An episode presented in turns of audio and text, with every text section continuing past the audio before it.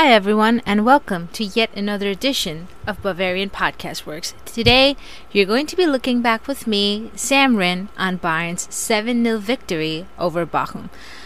Let me just tell you right from the bat that I'm running out of adjectives to describe this team. I'm literally left with nothing. Last season, we had that high line and the defense to criticize, but they don't even concede goals anymore. Whatever's going on at the back, Zulik clears it up, Hernandez clears it up. In fact, I'm going to say that watching Bayern defend is almost as joyous as watching Bayern attack because defending was just such a rare commodity last season. This is partially down to fatigue, of course, and the gorgeous high line that actually played a big part in us winning the Champions League. But even then, it watching Süle and Hernandez clear out everything at the back today, even though it was against Bochum, was really great. So, lineups first we had Robert Lewandowski leading the line, and Lewandowski got involved in a little bit of stat padding, which I don't know, some may appreciate, but I did not exactly appreciate today. Uh, Leroy Sané, Thomas Müller, Serge Gnabry were the three behind Lewandowski. Leon Goretzka and Joshua Kimmich were the two in defensive mid. Alphonso Davies, uh, Hernandez, Süle, Stanisic started at the back, and Neuer was in goal. The only changes from midweek being that Musiala went out, Gnabry came in, Süle came in for Upamecano, Pavard went to the bench, and Stanisic came in for him. For Bochum, Sebastian Polter was leading the line with Holtmann, Elvis Rexhbeçaj, Pantovic right behind him, Tesche and Losilla in defensive mid, Soares, Kotchap, Lampropoulos, and Stafylidis with Riemann in goal. So, the first 10 to 15 minutes, Bochum came out, they were playing their game. It looks like it may not be as easy an afternoon as one might anticipate for Bayern at least I was not expecting it to be easy for Bayern because Bochum has been a reasonably tough opponent so far against every team that they have played. Yes, they lost to Hertha Berlin 3 1 in their last game, but when Hertha were 2 1 up, Bochum was giving it a real go in that game, and there was relief when Hertha scored that third goal to wrap up that game. So I expected them to have good structure. That's what you have to have when you're promoted from the second division last season, Arminia Bielefeld, who had come up as newly promoted and I believe champions of the second division, very much like Bochum, gave Bayern a really tough time. It ended 3 3 in a bad weather day in Munich, and I thought Bochum would present to be similar opposition. But of course, last season was a different time, fatigue was a big factor, and the Bayern squad has been kept relatively fresh due to Julian Nagelsmann's uh, constant rotations. So, the squad looked fresh, ready to go, although Kimmich has played at this point an ungodly number of minutes. And it wouldn't take Bayern long to find the first goal, and it would come off of Leroy Sané. Now, oh man, I spent so much of last season just ugh, oh, just tearing my hair out over Sané. Every last ball seemed to be wrong. He couldn't find his shooting boots, and then all Nagelsmann does, at least outside the locker room, I'm, I'm sure he's given Sané some pep talks in there, s- switches Sané to his favorite side, and it seems to do the trick. But the goal was a gorgeous, gorgeous free kick to start things off, similar to what Raphaël Guerreiro did for Dortmund. But um, in this case, Bochum's wall was to blame to an extent because Sané used the fact that the player who was sort of in his eyesight, in his line of eyesight, moved and he used that space to put the ball into the back of the net. A second would come shortly afterward. Joshua Kimmich would score it. It was. It, Kimmich played as a hybrid 10, 8, 6 type of a player in this game. He was found in the box so often that I just felt like I was looking for Kimmich in the wrong places today. And it really was it was a great goal overall. Bayern would add a third soon from Serge Gnabry, and this one was set up by Thomas Müller with an awesome assist. In the replays, you will not see the pass that was played to Gnabry, but that pass literally created that goal. A fourth would be a very unfortunate own goal from Vasilios Lampropoulos, but I think I had referred to this fact when I did the podcast on Bayern Leipzig, where I spoke about how Bayern's pressure forces the opposition into mistakes. Lampropoulos was kind of left in a bad situation where he didn't know where to turn because if he turns, Robert Lewandowski is lurking right behind him. So he just puts the ball into his own net. 4 0 at this stage. I expected Julian Nagelsmann to make some substitutions at halftime. That has been the case more often than not, and he did. He brought in Omar Richards, who I've been looking forward to seeing for a while, for Alphonso Davies, for Davies to get a well deserved rest. Remember, Davies is still a relatively very young player, and the more rest he can get to preserve his body, the better it is. I feel like with young players, we often talk about older players needing rest, but with very young players, it's important to not tank their careers right from the get up. Sané played an excessive amount of mi- excessive number of minutes when he joined Bayern last season, and that may have also played into his poor form last season.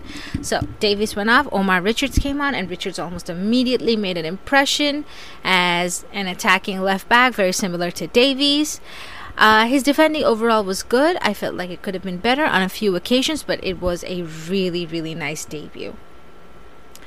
Bayern would go on to add a fifth goal, courtesy of Robert Lewandowski. This goal should have gone to Serge Gnabry. Really, it was trickling, trickling, trickling into the back of the net, and Lewandowski just put his foot onto the ball to to get it in there. Uh, continued his streak of scoring in an unlimited number of games. I don't remember the number of games that Lewandowski has continuously scored in at this point, but he does it every game. Today was one of his quieter days. He deserves a quiet day sometimes, and uh, for all that he does for Bayern, I guess he can take that goal, and I'm sure Serge Gnabry doesn't mind.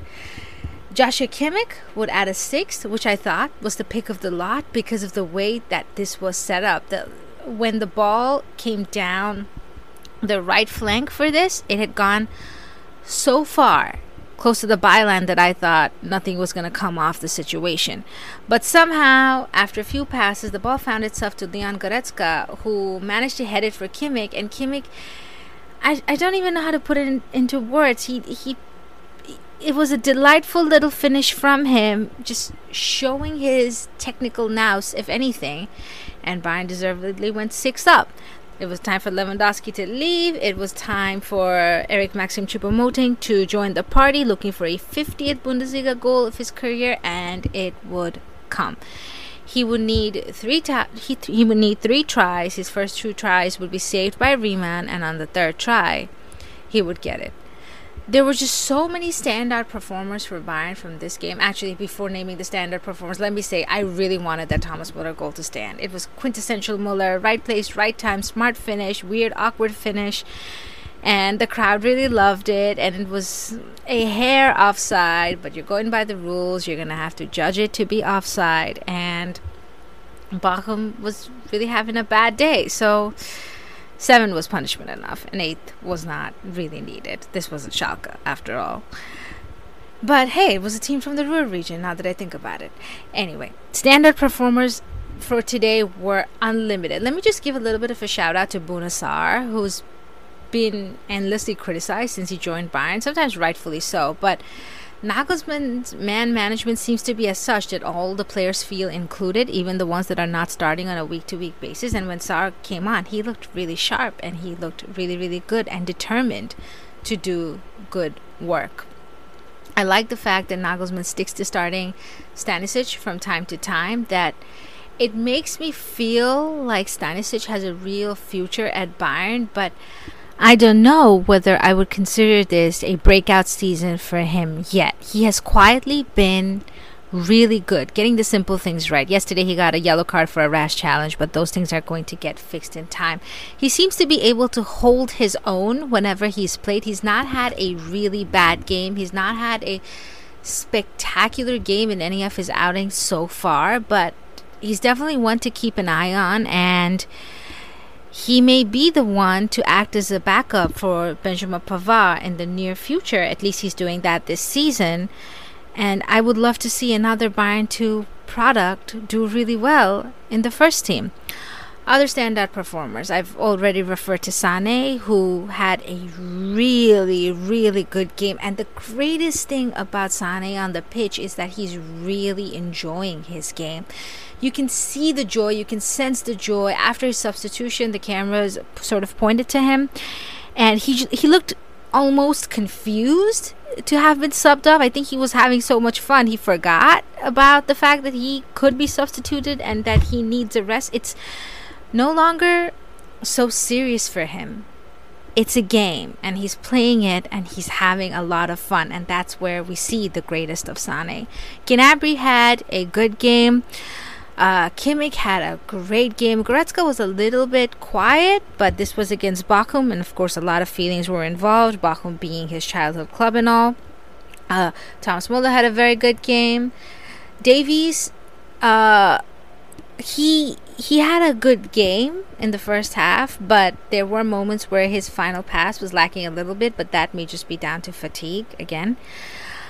Uh, Nagelsmann so far has gotten it really, really right. And one thing I will say, when he fell out with Angelino last season and did not even um, play him in the Pokal final against Dortmund, I started to question his man management skills, but he's literally come to Bayern and somehow made every player feel involved. Nobody seems to feel like they're not involved in this team. Now, yeah, Marc Roca is missing, and I wonder how that'll look when Marc Roca comes back. But almost everybody seems to be enjoying themselves out there, and that's when we see the best Bayern when they're enjoying it, when they're going for more. The commentator in my end said that if Bayern scored a seventh, they would go for 10. And if the seventh had come earlier, I do think Bayern would have gone for 10. It's not so much no mercy in the opposition, it is more just enjoying their game and enjoying just how good they are. And I've been watching Bayern for a very long time, and I said this last season, I said this season before, obviously. I do think this is one of the greatest Bayern teams that I have ever witnessed. Even last season, even with the problems here and there, not getting past PSG on away goals in the quarterfinals, this is still by and far one of the best Bayern teams that I can think of. They take care of matters easily. They're great fun to watch, and when it matters, Bayern is there. The team will get a much needed week ish rest before they play Greuther Fürth. Uh, that's a derby, but Greuther Fürth hasn't looked great either. They really, really struggled to get anything against Hertha Berlin yesterday. And uh, it's going to be a reunion of sorts with Julian Green. So until then, Thank you for listening. Today was an absolute joy to watch. You can find all of our contributors on Twitter, including Chuck Smith at the Barrel Blog. You can find Tom at Tommy Adams 71.